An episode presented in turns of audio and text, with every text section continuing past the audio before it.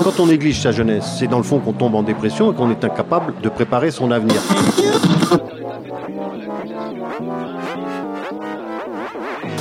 Ça ne veut plus rien dire, lycéens. C'est des merdeux, des cons. Le jeune est tourné vers l'avenir. Mais aujourd'hui, l'avenir ne se tourne plus vers le jeune.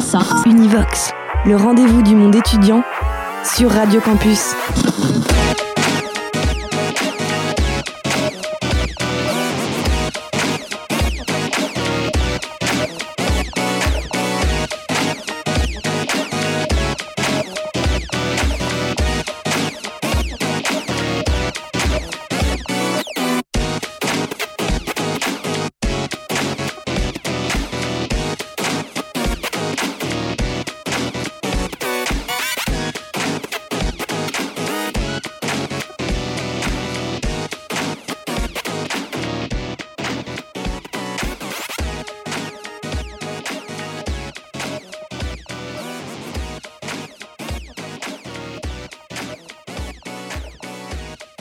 Aujourd'hui, Univox va parler de sécurité alimentaire. La notion fleurit un peu partout dans les médias en raison de la hausse des prix mondiaux qui pèsent sur la production agricole. Le coût de l'alimentation, déjà à la hausse depuis longtemps, préoccupe. Mais si l'on parle de sécurité alimentaire, c'est avant tout d'un point de vue du risque social sur notre société. La société française. Or, il se trouve que dans notre société, tout le monde ne mange pas à sa faim, ni bien. Le fait est ancien, il révolte les uns, gêne profondément les autres, mais la pandémie et les confinements ont révélé le problème et la dégradation du niveau de vie des populations à revenus modestes est devenue impossible à cacher. Aujourd'hui, nous mettons les pieds dans le plat de la sécurité alimentaire. Nous commencerons par Tanguy Martin, ingénieur sans frontières et militant de la sécurité sociale alimentaire. Alors, je pense qu'il y, a plusieurs choses qui se sont passées en même temps, on va dire, euh, au, cours des années 2010, avec différents acteurs, avec différentes visions et différentes sensibilités, qui se sont rencontrés et qui ont finalement quelque part cristallisé l'idée. Il y a d'un côté euh, des, euh, des militants de la question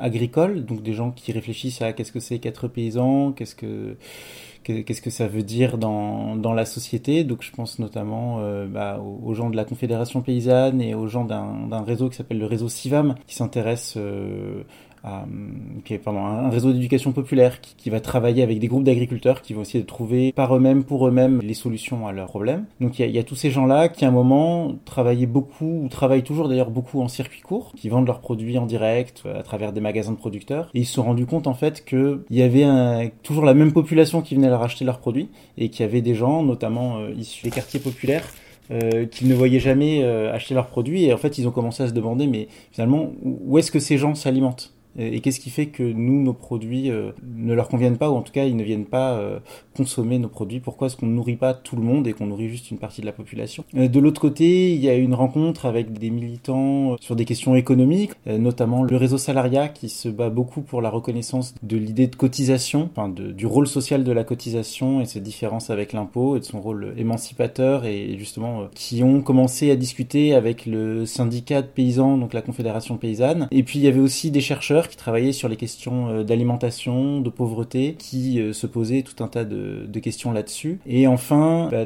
un certain nombre de personnes ou d'organismes qui travaillent autour de la question bah, de la précarité alimentaire, de l'aide alimentaire, avec une vision critique de ce qu'elle est, ou en tout cas de ce qu'elle est devenue. Alors je pense, je pense au Secours catholique et je pense aussi à Tédé Carmonde qui a, énormément réfléchi là-dessus. L'agriculture que beaucoup de gens appellent de leur souhait, une agriculture euh, plus locale, euh, plus environnementale, meilleure pour la santé, meilleure pour la planète, euh, plus sociale aussi, plus équitable, qui va mieux rémunérer les paysans, répondre aux, enjeux du 21e siècle. Cette transformation de l'agriculture et, derrière de l'alimentation, en fait, n'est pas possible tel qu'aujourd'hui les consommateurs peuvent consommer et les consommateurs sont solvables.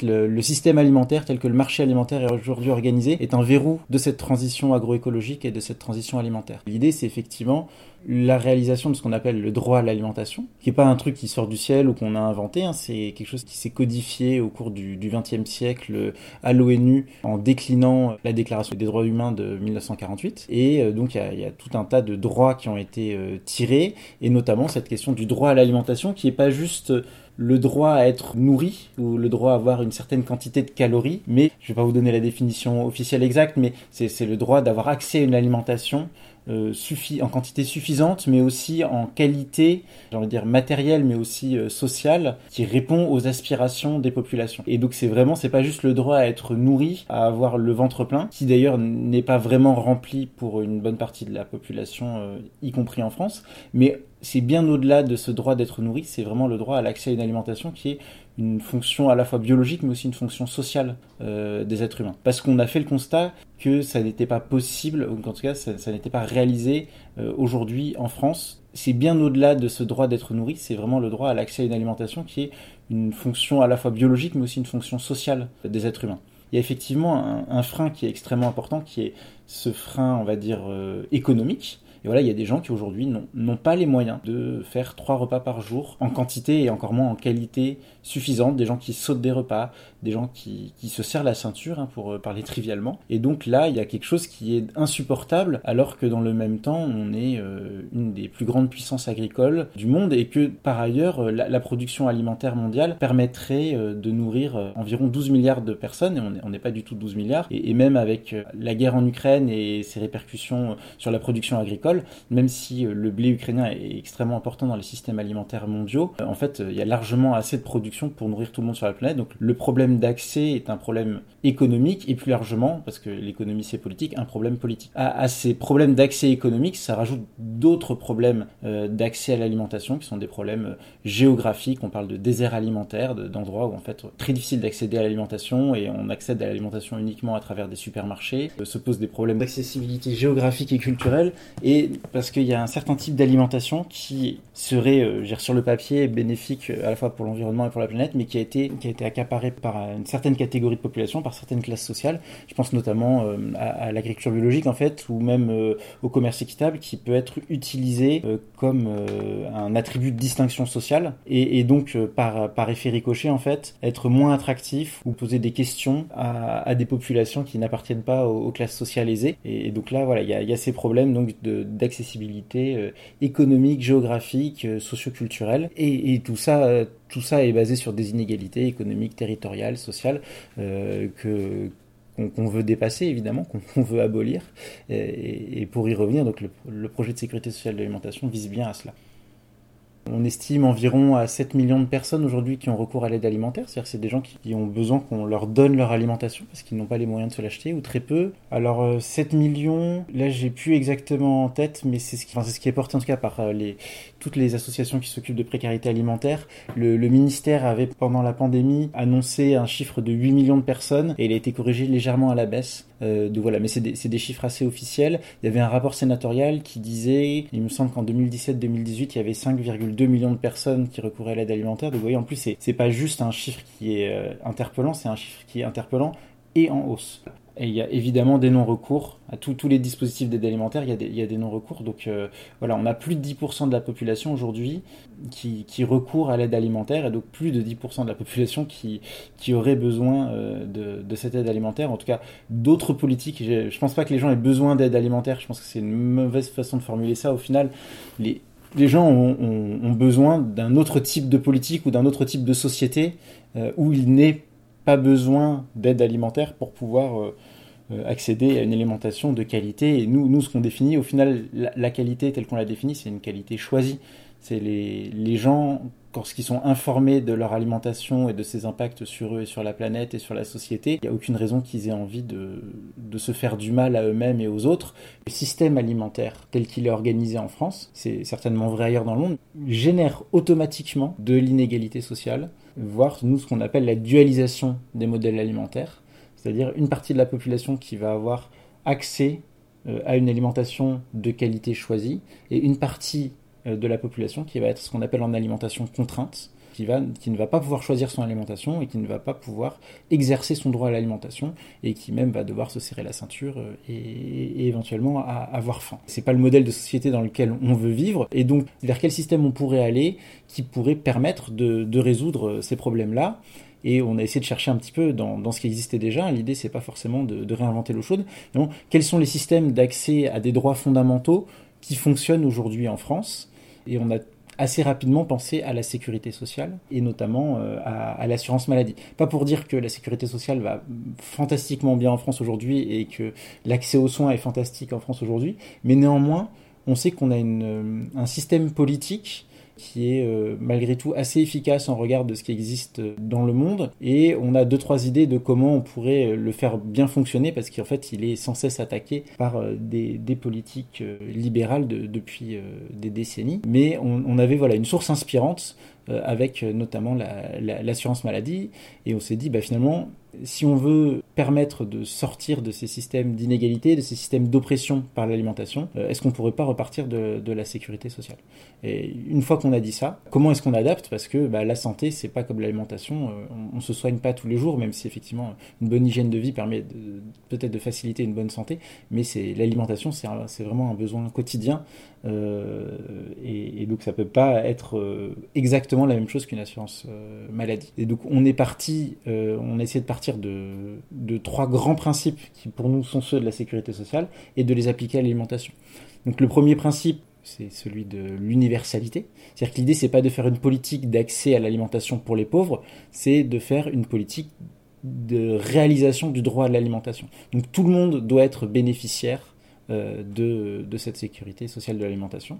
Et donc l'idée, c'était de fournir un, budget alimentaire à, à, toutes et tous. Et donc ce budget alimentaire à toutes et tous, il prendrait la forme d'une allocation de 150 euros par personne et par mois. Donc ça, c'est le premier principe. Le deuxième principe, c'est un principe de démocratie. C'est peut-être celui qui a été le plus attaqué dans, dans la sécurité sociale et, et dans l'assurance maladie. Au départ, en, avant 1967, c'était les syndicats de travailleurs qui euh, dirigeait les caisses de sécurité sociale et qui donc définissait finalement les besoins qui allaient être remboursés par la sécurité sociale. Et puis ça a été petit à petit détricoté et transmis à des experts et à l'État qui aujourd'hui va définir finalement qu'est-ce qu'est une bonne santé et quels sont les, les soins et les médicaments euh, auxquels on peut accéder via la sécurité euh, sociale. Donc nous, on veut revenir à cet esprit démocratique et donc on dit il faut des caisses de sécurité sociale de l'alimentation qui vont collectivement décider quels produits, quels aliments vont pouvoir être achetés avec l'allocation de 150 euros par mois et par personne, et donc quels producteurs vont pouvoir être conventionnés pour produire cette alimentation. Donc ça, c'est le deuxième principe, c'est un principe de conventionnement démocratique. Et puis le, troisième principe, c'est euh, le principe de financement économique et de repartir bah, de l'idée de cotisation qui fait que la sécurité sociale est aujourd'hui un mécanisme euh, acapitaliste. L'idée de la cotisation, c'est de prendre la valeur économique là où elle est créée, de ne pas euh, attendre qu'elle soit prélevée par l'impôt, puis ensuite dirigée par l'État, mais qu'elle puisse être prise au moment où elle est créée et qu'elle puisse être socialisée, c'est-à-dire répartie entre les uns et les autres. Et donc, euh, bah, finalement, ça pourrait prendre la forme d'une cotisation donc, euh, qui serait sur les, bulletins de salaire des uns et des autres ou sur les,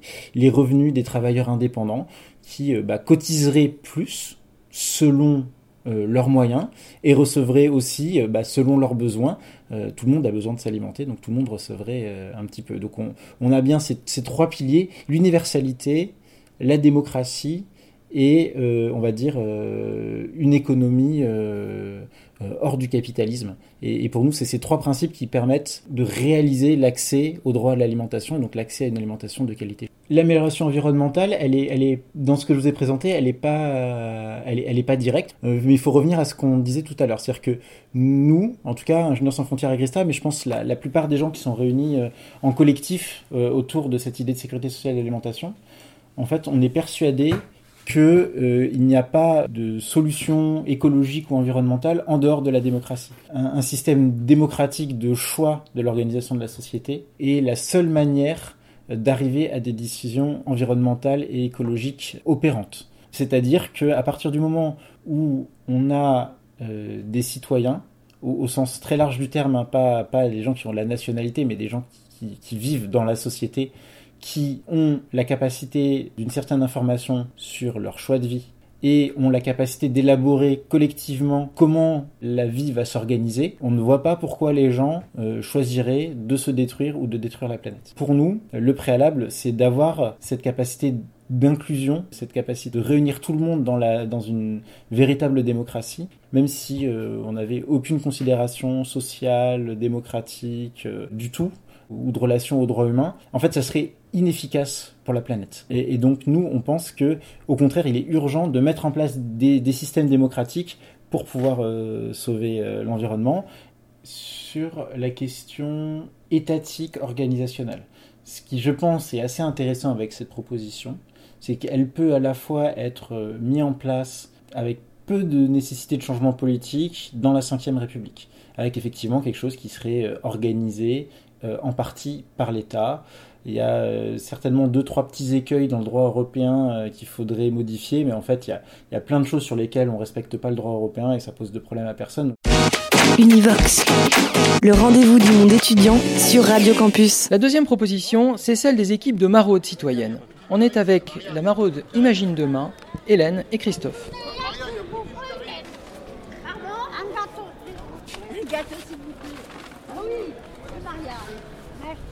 Comme ça Oui. Ouais Très bon, oui. Elle est où votre mari Elle est là-bas, au côté de nos chariots. Allez, ça marche.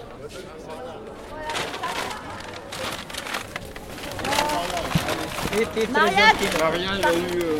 Mariage du Oui. Oui. Oui.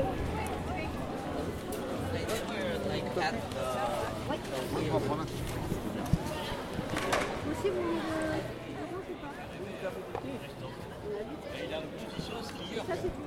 Qui ça Et il me fait rêver parce qu'il est en position Ah oui, il est comme ça. comme ça. tu sais, on appuie sur les languettes. Ah, regarde, là il est tout chose, regarde. Non mais c'est impressionnant. mais je pense qu'il y a longtemps qu'il n'a pas fait de ski en plus.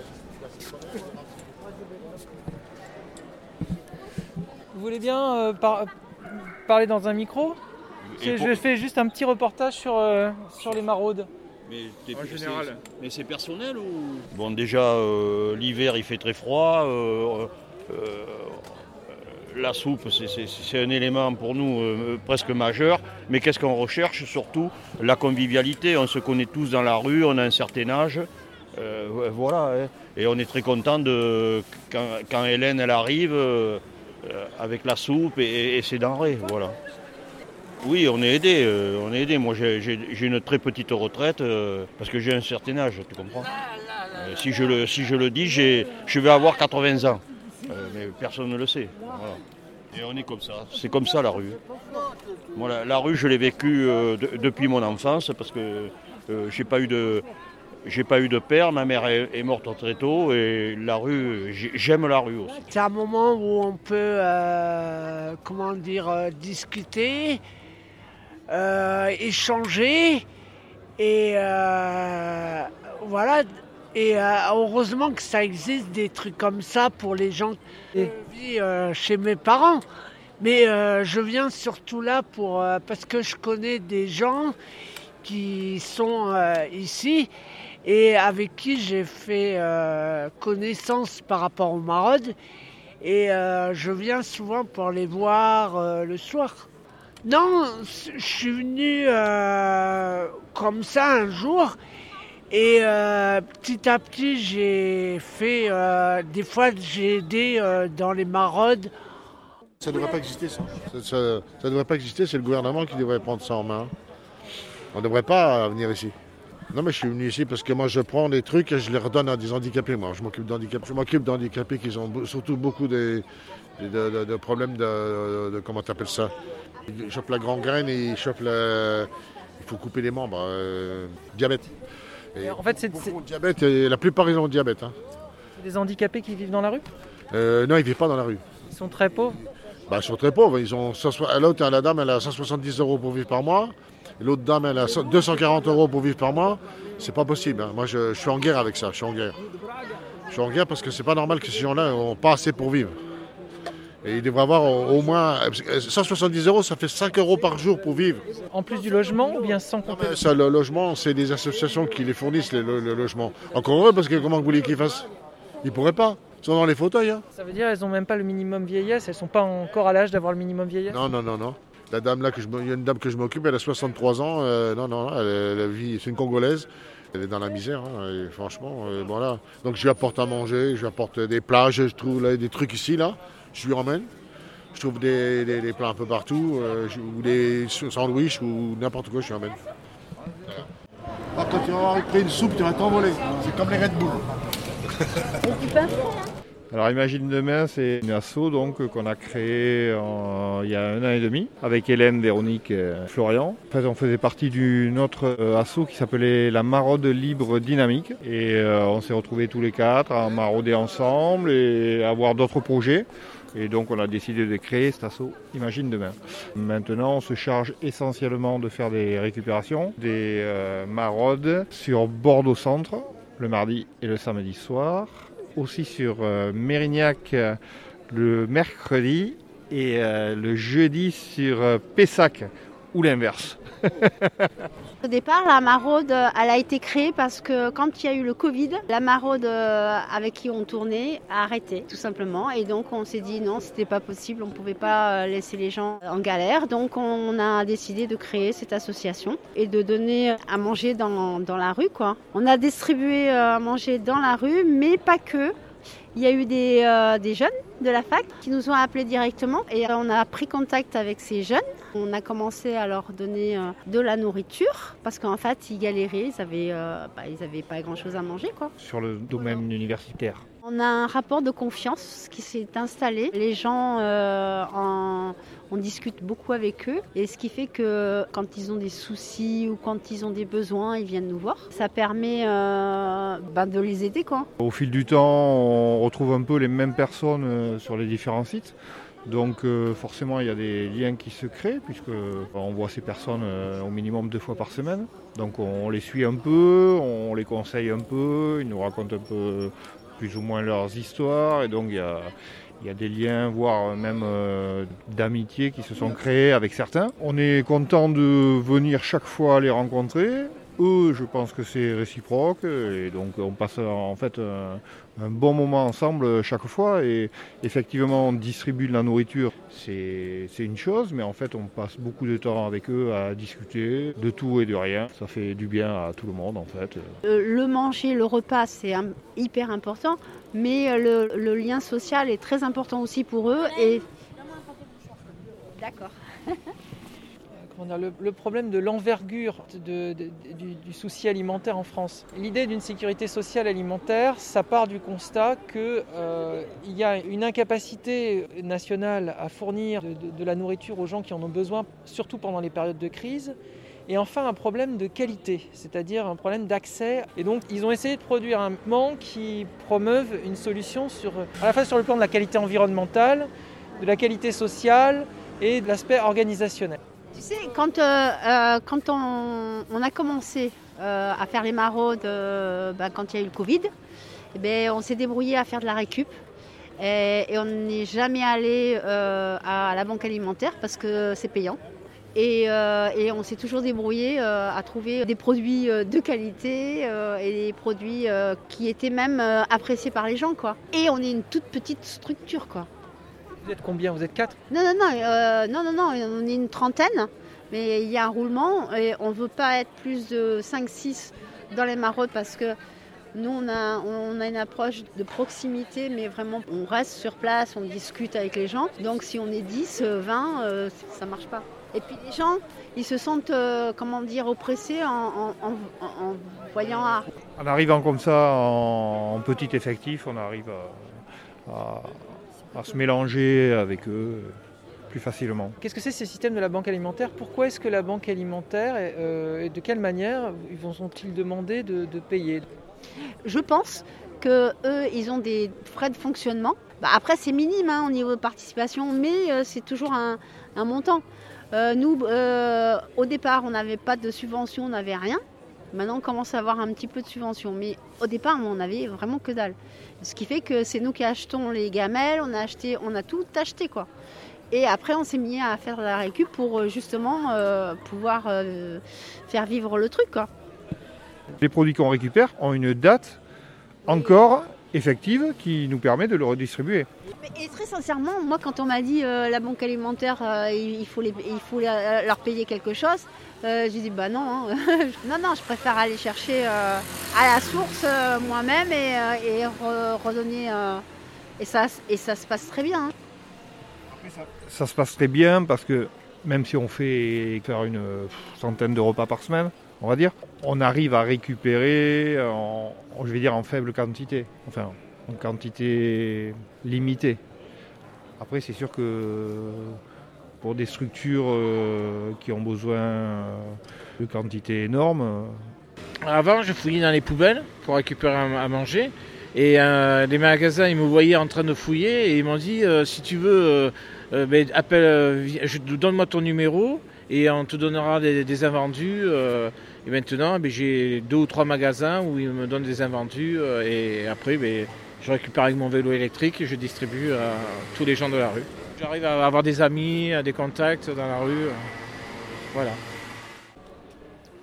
Tu as, quand même des personnes qui sont à la rue et qui, euh, et qui euh, font euh, le nécessaire pour pouvoir aussi faire des récup.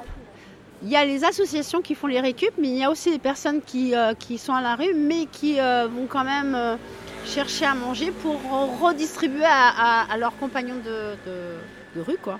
Je fais ça, je, fais des, je récupère des, des invendus dans, dans, les magasins. Et moi, je suis une personne de la rue. Hein, et euh, au lieu d'avoir autant de choses, je préfère le distribuer que le, que le garder. Quoi. Voilà. Est-ce que ça s'est aggravé la situation ces derniers temps? Euh, vous euh, Ah oui, ça s'est aggravé. Il y a de plus en plus de gens à la rue. Hein. Ah ouais. Oui, il y a plus de gens à la rue. c'est vrai qu'il y a de plus en plus. Hein. Les gens dont vous occupez, est-ce que leur situation personnelle s'est aggravée ah, si, Il y en a beaucoup qui se sont arrangés. parce que moi, ça fait 12 ans que je fais ça. Et euh, a chaque personne, ben, il y en a qui sont partis en prison. Il y en a qui sont qui ont trouvé un squat. J'aimerais savoir, est-ce que vous pensez qu'il faudrait euh, un système d'État qui euh, donne de l'argent aux gens tous les mois pour leur alimentation Juste pour leur alimentation? Non, non, non, non. non. non, non, parce que dans les invendus, on récupère pas mal de choses. Il y a même des associations qui viennent nous donner à manger. Non, non, euh, l'argent, si on donne de l'argent à ces gens-là, ils vont plus euh, profiter pour la drogue ou pour l'alcool. Ça serait obligatoire pour l'alimentation? Bah ouais, mais ils vont faire le transfert. Je te donne des tickets, en échange, tu me donnes de l'argent. C'est ça. Et, euh, un système comme la sécurité sociale, par exemple, vous avez votre carte On a la CMU. oui. un peu ce genre-là Non, non, je pense, non, c'est plutôt euh, comment ça s'appelle, des médiateurs, des personnes qui viennent carrément chaque personne euh, les suivre et qui s'occupent de chaque personne, de leur situation, de trouver un, logement et tout ça, ou euh, arriver à, arrêter l'alcool ou arrêter la drogue ou un truc comme ça. Il faudrait plus d'implication de, gens qui s'occupent des autres. Voilà. Il y a une personne qui gère à peu près une dizaine de, personnes qui sont dans la rue. Voilà. C'est comme les. Chaque personne a son histoire et de les aider à, à affronter, à trouver du travail, à, arrêter euh, l'alcool, à, trouver un appartement. Chaque personne a une situation, il faut les aider. Quoi. Mais il y a déjà les assistantes sociales, les éducateurs de rue Les assistantes sociales elles sont saturées. Hein. Et les gens de la rue, c'est qui vous voyez vous, les... Éducateurs de rue Non, j'en vois pas. J'en vois pas d'éducateurs de rue, j'en ai jamais vu. Hein. Et le SAMU 33, euh, ça n'a rien à voir. Hein. Euh, le, le, SAMU social, est-ce que ça marche? Non, pas du tout. Non, non. Moi, je vois pas. Euh, ils aident quand ils sont dans, le froid et quand ils récupèrent, mais c'est tout. Quoi. Après, ils ressortent le lendemain et ils sont toujours à la rue. Hein. Univox.